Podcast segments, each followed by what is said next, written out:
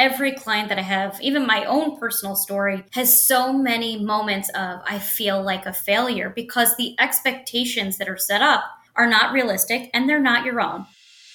Hey everyone, welcome to the Executive Order Podcast, a show for small business owners who want to learn how to do less to accomplish more. I'm a professional organizer based in Summerville, South Carolina, and I know there isn't a one size fits all for organizing within your business. In talking with my guests and chatting about our struggles, our wins, and our lessons learned, I hope that you can learn what works best for you to create a business and a life that's just right for you. Hey everyone, welcome back to the Executive Order podcast. This week we are chatting with Alex Gilbert of Capable Consulting. Hey Alex, how are you? I'm good. Thanks for having me, Brittany. I'm really excited to be here. Me too. I'm so excited. You have such a unique perspective, especially um, as far as who you work with, and that you really focus on organizing in the work that you do. So I'm really excited to hear all about that. But will you first tell the listeners a little bit more about what Capable Consulting is and how you got into it.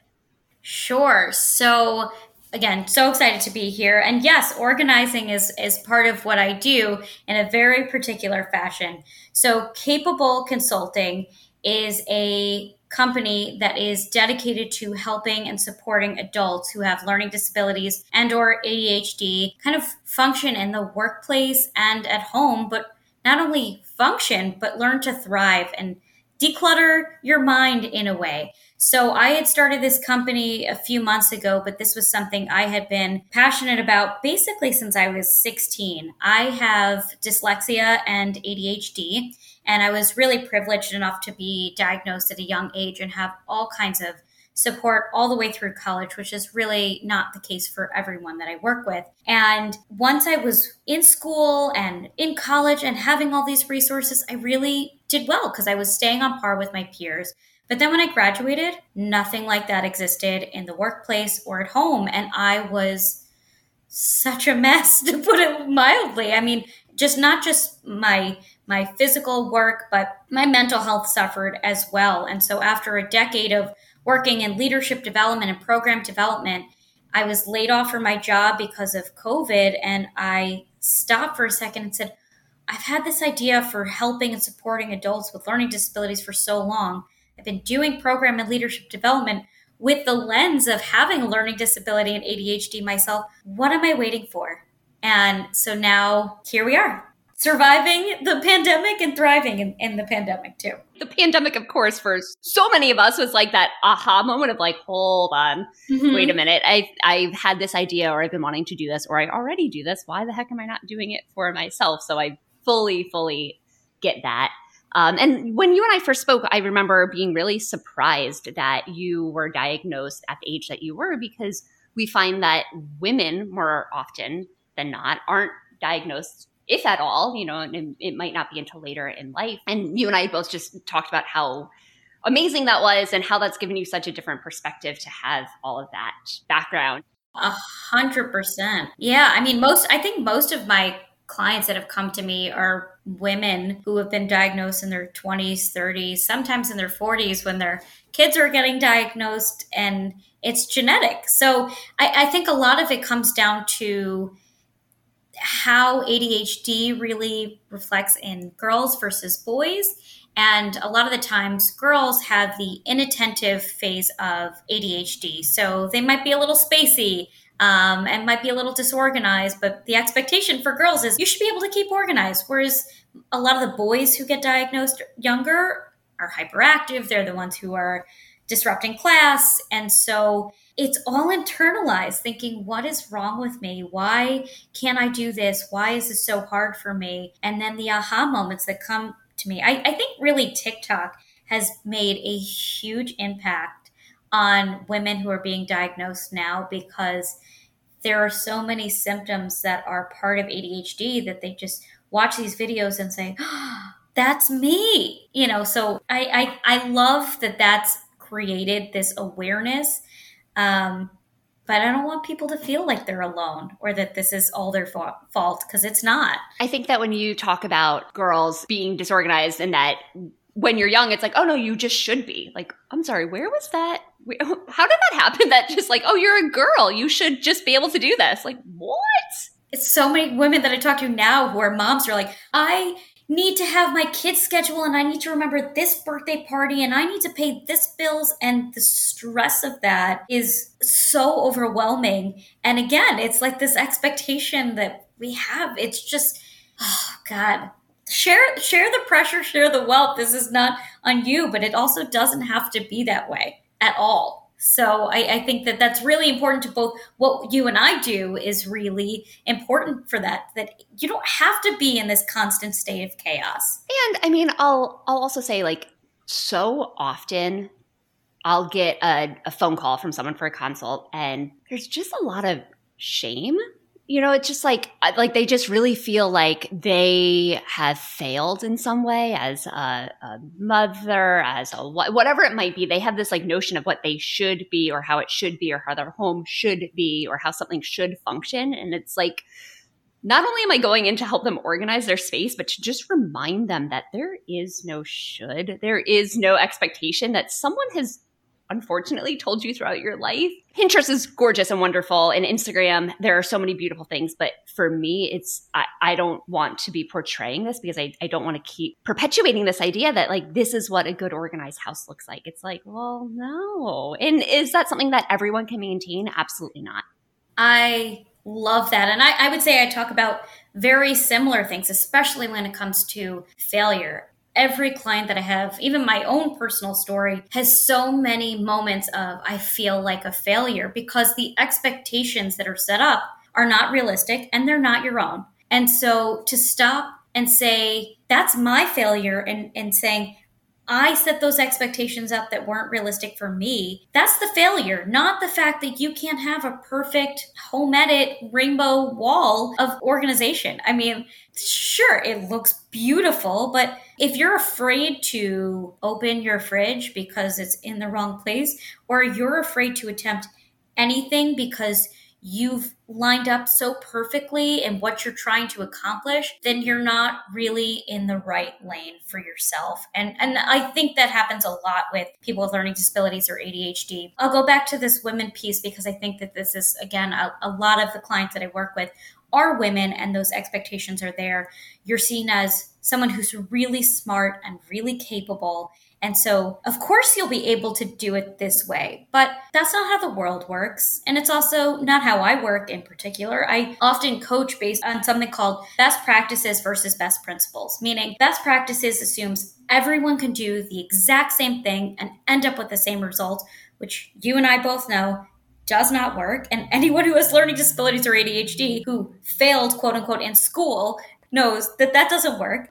And best principles meaning we have the same goal and how we get there is going to be up to you and how we work it out so that it makes sense to you because if it's not sustainable then it's never going to work and you're never going to thrive yeah. I don't know that i've heard it put as the best practice versus best principles but i really like that distinction. So we've talked a little bit about adhd um, you've also mentioned learning disabilities. Can you expand a little bit more about who or what type of learning disabilities you work with? Sure. So I have dyslexia, and that's part of why I had even started this whole company to really focus on learning disabilities and or ADHD because when I was in school, I thought of myself as dyslexia first and ADHD second. I thought because I struggled with reading and writing and spelling. I can't spell resilience for my life, but I'm incredibly resilient. You know, uh, that's what I was looking for. I was looking for someone to help me prioritize what I thought was my biggest disability. And when I look for someone who does any kind of coaching for learning disabilities or ADHD, I only really found someone who did ADHD or they worked with someone who had developmental disabilities or intellectual disabilities or on the autism spectrum. And all of those are vastly, vastly different. So, someone like myself who has dyslexia, it has nothing to do with actual intelligence at all. I mean, some of the most famous people in the world are dyslexic. I, I often highlight a lot of them, but Albert Einstein was dyslexic. I mean, this is nothing to do with intelligence. It's just a matter of how you think and organize. So I wanted to be able to highlight that word to say, I understand that this is not just an ADHD problem when it comes to keeping your life in check and the resources that you have as a kid versus what you have as an adult also don't exist for someone who has learning disabilities. Would you say that the people you work with are mainly entrepreneurs or are they employed by someone else? It's so interesting that you ask that question because I think actually, if you look up most entrepreneurs, they're dyslexic or have ADHD. And I think part of it comes with the creative gene that is what I call superpowers is I often highlight that people with learning disabilities or ADHD have these superpowers that other people don't have, but I also think it's environment. Imagine being in school or being at work and having to reinvent the wheel in order to make sense for you 20,000 times a day, a week. I mean, of course you're going to come up with something that's simpler or different or accomplishes something larger. So I would say a lot of people are entrepreneurs or have that entrepreneurial spirit. I'd also say a lot of my clients work in creative fields. I, when someone comes to me and says they work in marketing, I'm like, of course you do. you know, it, it, that's that's where your creative juices flow. And I'm so glad when people find something that makes sense to them. And not to say that everyone who has ADHD or dyslexia or learning disabilities are in creative fields, but I that's that's a pretty big trend that I find. Yeah, uh, we've talked. I've had a couple different episodes this season of creatives and just kind of some of the struggles that come with organizing. And I think it's an interesting thought that someone with ADHD might also be drawn to that type of career profession or have mm-hmm. those strengths. Um, so I really like you bringing that up. I was thinking too, and this is, I say all the time on here, like I try to make no assumptions, but like here I am, I'm going to make a little assumption is I'm just wondering what is it like for you because you're essentially a teacher is is that kind of the right way to think of that about what you do? I think of myself more as a coach, someone who's on the sidelines cheering you on because I feel like a teacher is telling you what to do and a coach is encouraging you to really use your skills to the best of your ability. And I don't have the same teaching quote unquote style for every person, and every coach doesn't coach everyone the same way either. So, yeah, I would think more of a coach are there any challenges or have there been any things that you have overcome in doing this work where you're focused on someone else? Or is it because you're focused on someone else that you're able to kind of see the bigger picture? Not to make any assumptions that with ADHD it's harder to see the bigger picture. So are you asking for me personally or for my clients? For you personally. I actually think that's one of the things that is part of the quote unquote superpower of having a learning disability and ADHD, especially dyslexia when it comes to that. I can see the big picture and all the little details all at once. I am the ultimate problem solver, and that's pretty much any job that I've ever had. It was like, who's going to solve it? Alex. We need to find Alex mm. because I could be presented with something and knew exactly how the end user should experience it versus how do we get there and where are all the pieces in between. So that's I think that's actually why I've ended up in the kinds of roles that I have and, and how I organize. I'm not going to tell you that it doesn't make me incredibly anxious to see a whole bunch of chaos in front of me, but the fact that I have the ability to look at chaos and create structure, I think is really what makes me good at what I do. And I can do it quicker than most people because with ADHD, there's something that a lot of people with ADHD have called hyperfocus. So it might take the average person six, seven hours to complete a task. If I'm sitting somewhere and I'm I don't have any distractions and I'm in my quote unquote hyper focus time, I can complete something that takes most people six, seven hours in two to three. And I don't move. So it's I don't I, I see all of these pieces as again superpowers, um, not a disability. It it's the heightened ability, really. I just hearing you talk about that, I mean, I was coming kind of with that assumption that it would be harder to see the whole picture, but it makes perfect sense to me that not only are you seeing the whole picture, you're seeing all the little pieces in it too, which, yeah, what a superpower. Oh my gosh. And what an asset to anyone that you were working for. I can completely imagine them being like, okay, well, we know who can do this because we know what her strengths are, and that's incredible. Um, and also, you just saying about that hyper focus. I mean, yeah, I'll take some of that, please. I mean, yeah, I mean, and that's really what I want to try and help some of my clients understand is because for so long, it, let's say someone who was diagnosed in school might have been told, or actually, even if they weren't diagnosed in school, might have felt like they were stupid and that they were good at nothing. And I even went on a job interview. I think it was one of my first job interviews after college. And the person who was interviewing me asked me, do you know how to multitask? And I started laughing because I, I didn't know it wasn't a joke. And she was looking at me with a straight face. And I was like, wait a second. People don't know how to multitask? And she, she was like, no. And it was the first time in my entire life that I realized that I actually had skills that other people didn't. And I want to remind people who have these learning disabilities or ADHD that there are a lot of skills that you have that can be huge contributors to different companies and that come so naturally. But to go back to what we were talking about before of like fitting in a box and feeling like a failure, of course you feel like a failure if you're constantly doing things that don't come naturally to you. But if you're doing something that comes naturally to you, there's endless possibilities there. Yeah. It sounds like a lot of mindset work. Is that right? Oh, absolutely. Absolutely. It's also, I mean, I, I, I say this because I think this is also important. We, we're talking about having somebody call you stupid and having this fear of failure. There's a pretty big overlap between people who have learning disabilities and ADHD and also suffer from mental health issues. So there's a lot of trauma. So, yes, it's mindset refocus, but it's also kind of walking through some of those very painful experiences and taking that negative energy and that negative self talk and throwing it out. It's no longer serving you. And it wasn't serving you then either. So it's a combination of really taking a step back and getting to know you. That's what I work on with most of my clients.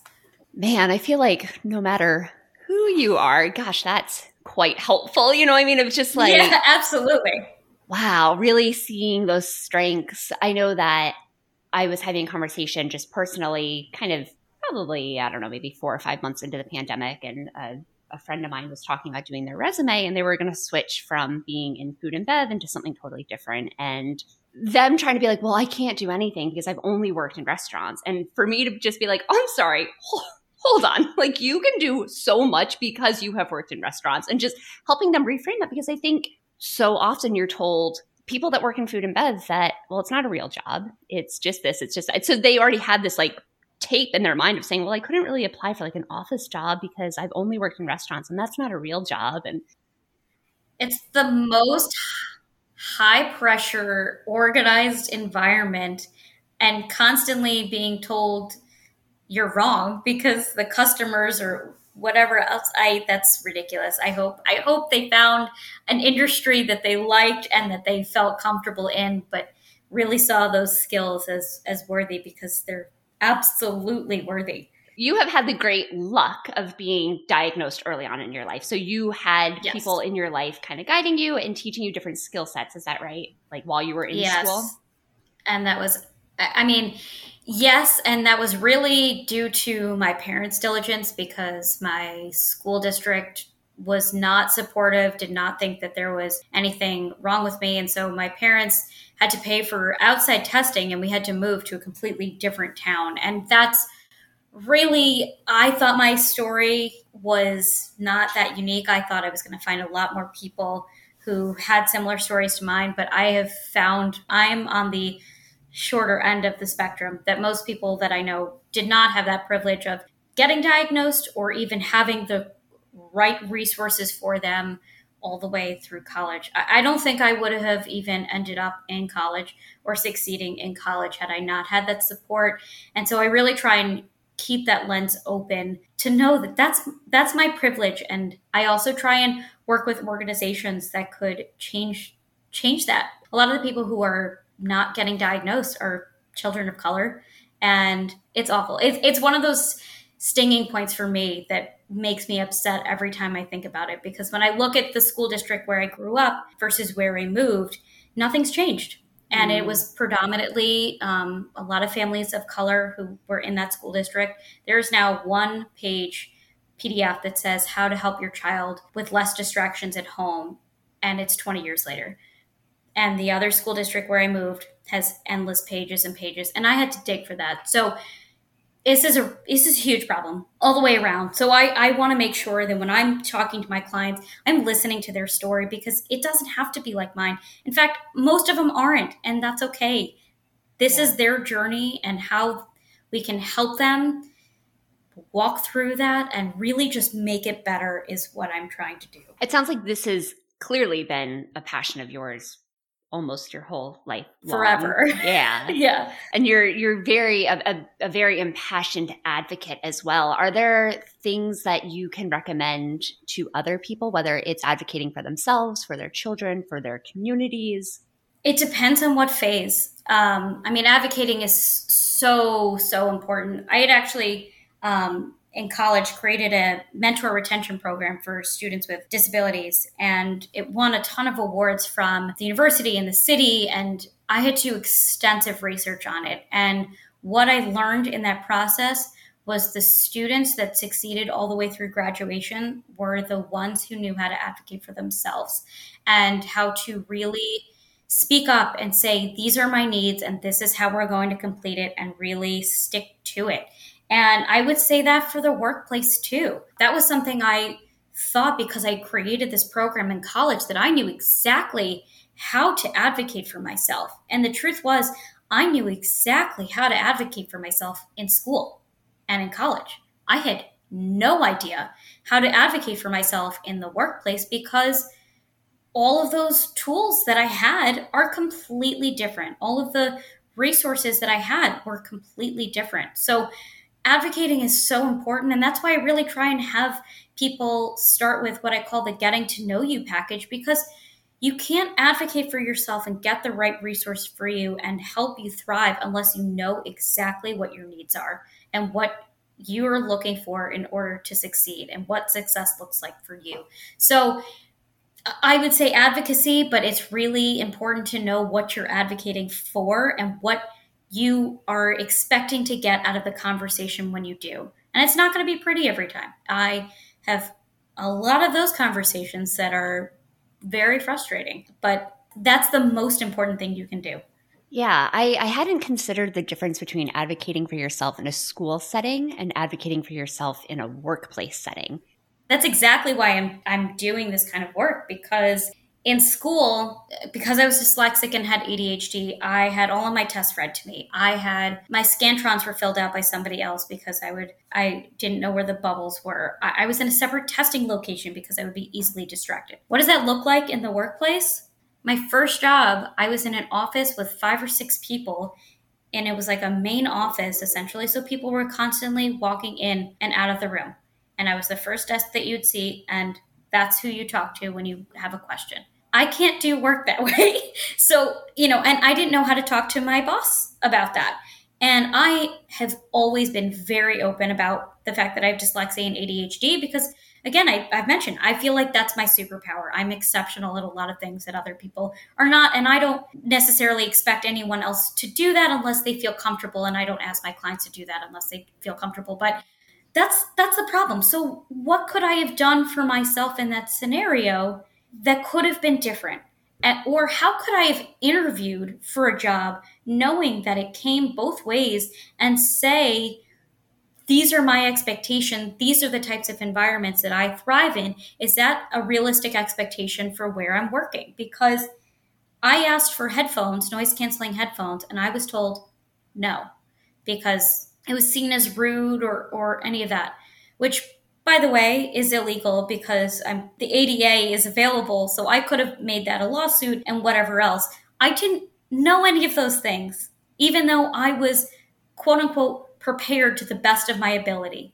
And that's a, a lot of the conversations that I have of, oh, wait, I can ask for those things. I'm, it's within my rights. To ask for those things. No, there's no resource room teacher who's sitting by your side who's going to talk to you through this, which is why I wanted to be there and say, I got it. I've been there. I've done it. I have the battle scars to prove it. You know, here's the conversations that went horribly wrong, and here's why. Um, and kind of work with my clients through those types of conversations. So, flipping that on its head a little bit, as an employer, what can you do to advocate for your employees or to make it known that these conversations are welcomed? That's actually the second part of my business. So I have the coaching, which is for the individual clients who have learning disabilities or ADHD. And then there's the consulting that I do for companies and organizations to try and make it a much more inclusive organization or company for everyone. I, I often use this example of if you have a ramp into your building it's accessible by those bound to a chair or or have a walker for parents with strollers and anybody who can have the ability to come through the door. If you set up your company or your organization with tools that are effective for those who have learning disabilities or ADHD, but are also effective tools for anybody, everyone benefits. So, for example, my husband's office is before COVID. Who knows what it'll be like after COVID? Completely, completely open space. And it's very distracting. And I remember going there visiting and thinking this would be my worst nightmare. So, what do you do? And he's like, Well, we have phone booths over here, and we have quiet spaces over here that have dim lighting, and we have different types of scenarios so that if you're sitting in your open office space and everyone has headphones, or if that doesn't work for you, that you have another space to go to. People who are using it are not necessarily people with ADHD or learning disabilities, they're everybody. And I also think that that's makes it easier because a lot of people who have learning disabilities or ADHD are not ones to come forward because they don't want to make it known that they are less than or quote unquote seen as stupid or incapable, which are none of those things. It's just they're not in the environment that is meant for them to succeed. And that's what I'm trying to change on a more global level. You know, I'm wondering not to like go too far into a rabbit hole and not to like get um again, I don't like making assumptions, but people right now are transitioning from working from home to now maybe they are getting called back into the office. Mm-hmm. And there's a number of reasons why working from home worked better for them. One of them is that they had control of their environment, of their lighting, mm-hmm. of their mm-hmm. noise, of their distractions. And how are they able to take that and bring it back into the office if they're able to do that, if, if that's even a conversation that their employer is open to hearing? Yeah, I mean, that's a conversation I've been having probably every week.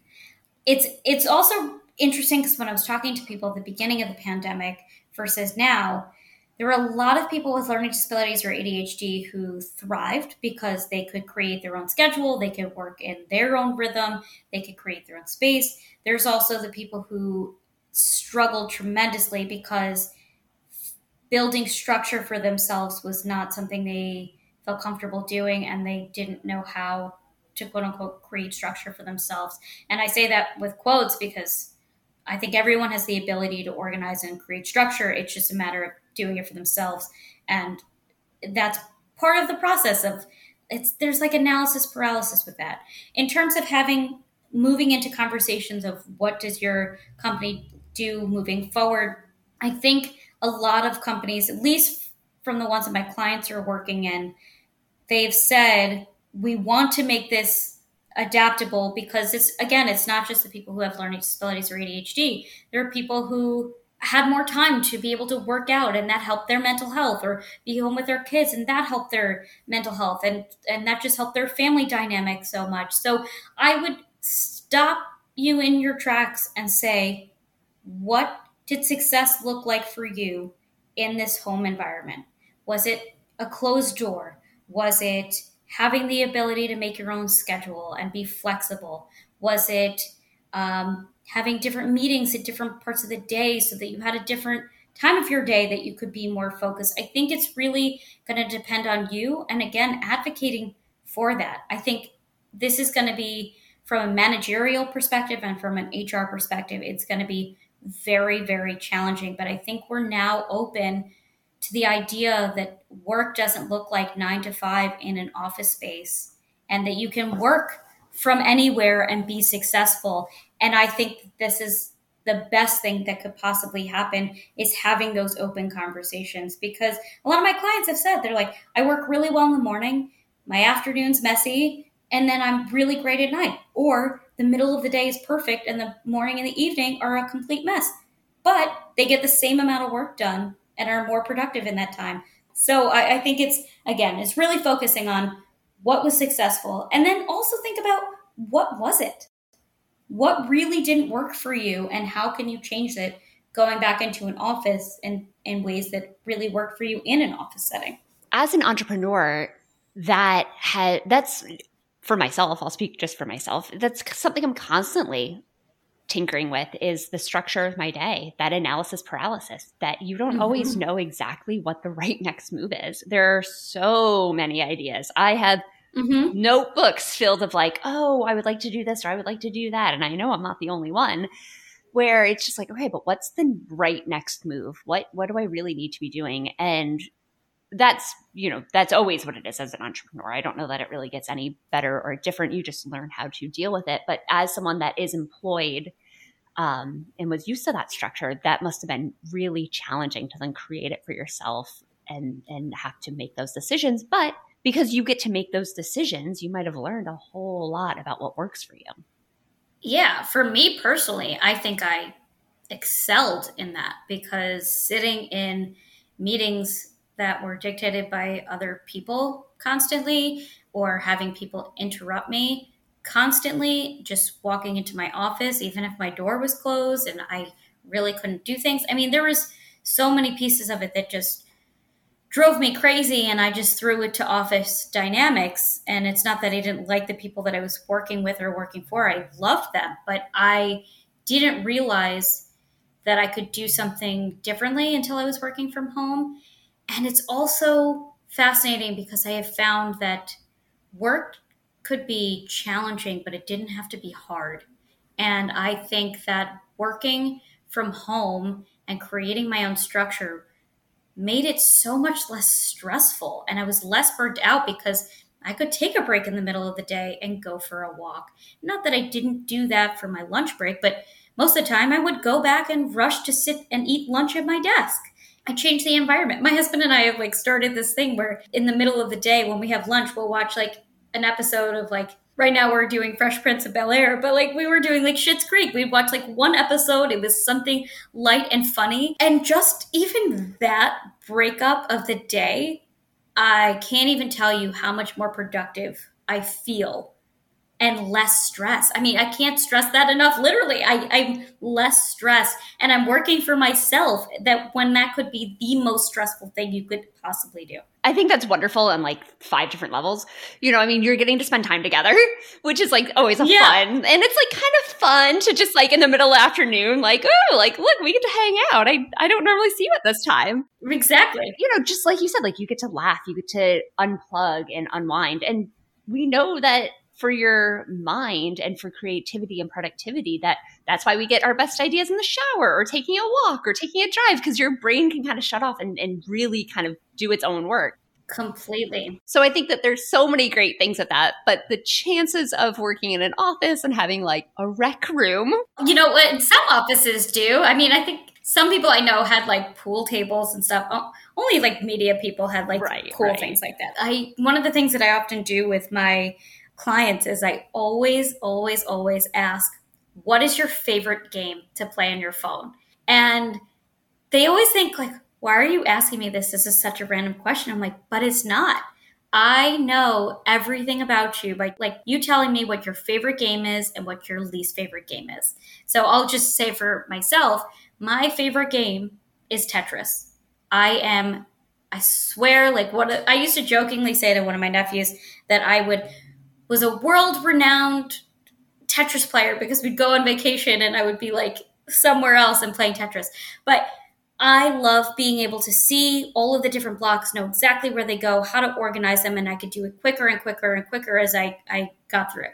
I hate, despise, I know this is going to upset people, I hate Pac Man. I think it's the worst game ever because you're constantly moving and then the ghosts are coming to get you and you don't know which direction they're going. It's not predictable. But all of that summarizes exactly my personality. I love structure. I love figuring it out. Even if it's not perfect, I'll figure out a way to fix it later. When it comes to Pac Man, I like structure. So, not knowing and having things coming at me left and right changes everything. So, the reason I bring that up is because, sure, you don't necessarily have the best, you know, fun activity that you can do in the middle of the day when you're working. But I have always talked about with my clients, this was something I did as a kid, and I've done this with a few of my clients. I'm not, this doesn't work for everybody, but I will say the ones who do have really loved it. Finding the time to play that favorite game of yours that helps you think in a different way, think creatively, makes you feel good, makes you feel accomplished. You play it for 10, 15, 20 minutes instead of looking on social media or you know something else that might be more distraction using that time to play something that makes you feel good and jumping back into what you have to do you already feel accomplished and you're you're going to it's like think of it as an exercise you're working out, you're stretching before you work out again. So I think that's a great opportunity to open it up. Don't be afraid to take out your phone to play a game. That is such a cool question. I love that you asked that. And I think you're absolutely right. I mean, it, it does allow you, it's something that you always have with you, chances are. Mm-hmm. And you can just pull it out. And, and even if, if because I'm someone that, you know, might think I'm just going to play for a little bit and then, you know, half an hour, 45 minutes goes by. I set, I set a timer. I was going to say, I, you, you know, just set a timer. I set a timer. Yeah. Yeah. It doesn't have to be perfect. You know, maybe you just finished that level and you need another minute or two. But again, if you're feeling accomplished and you're feeling productive, then jumping into the piles of work that you have next, you feel like, okay, I already checked off a box. I finished something. So now I can finish something else. Love that. That's amazing. I have loved our conversation. I am so grateful for the work that you do and the advocacy and just the way that you think around these things. I'm just, I'm excited to know that there are people out there that are doing this work for adults. Not to say there's still plenty of work that we need to do for kids, don't get me wrong, but you really don't hear about people doing this for adults. And mm I'm just so grateful that you are out here as a resource to do that. Me too, but thank you. Yeah, that's. I mean, that's that's exactly why I'm doing it. That's exactly why I'm doing. It. So thank you. I this was great. Yes. Will you tell the listeners um, some places that they can find you, your website or your social media handles, wherever you hang out? So you can find my website. It's Cape. I spell Cape in a very different way because I'm dyslexic. So it's C A P E A B L E consulting.com or you can find me on Facebook and LinkedIn at Capeable, spelled the same way as my website, Capeable Consulting LLC, or on Instagram at I am capable. Love it. And cape as in superheroes and superpowers. Exactly, exactly. You can find all of that information with the origin story of the name on my website as well. Cool. Well, thank you so much, Alex. It was my pleasure. And uh, we'll have to keep following you and then seeing all the, the great work that you're doing out here. Yes, I'd love that. Thanks for joining us today on the Executive Order podcast. If you're enjoying the show, don't forget to subscribe so you never miss an episode. And if you're really enjoying the show, leave me a review. You want to connect with the podcast on Instagram or Twitter, you can find it at Executive Order Podcast. And if you want more information or to connect with me about organizing, you can find me at xeniaorganizers.com. All links in the show notes. Can't wait to chat with you in the next episode.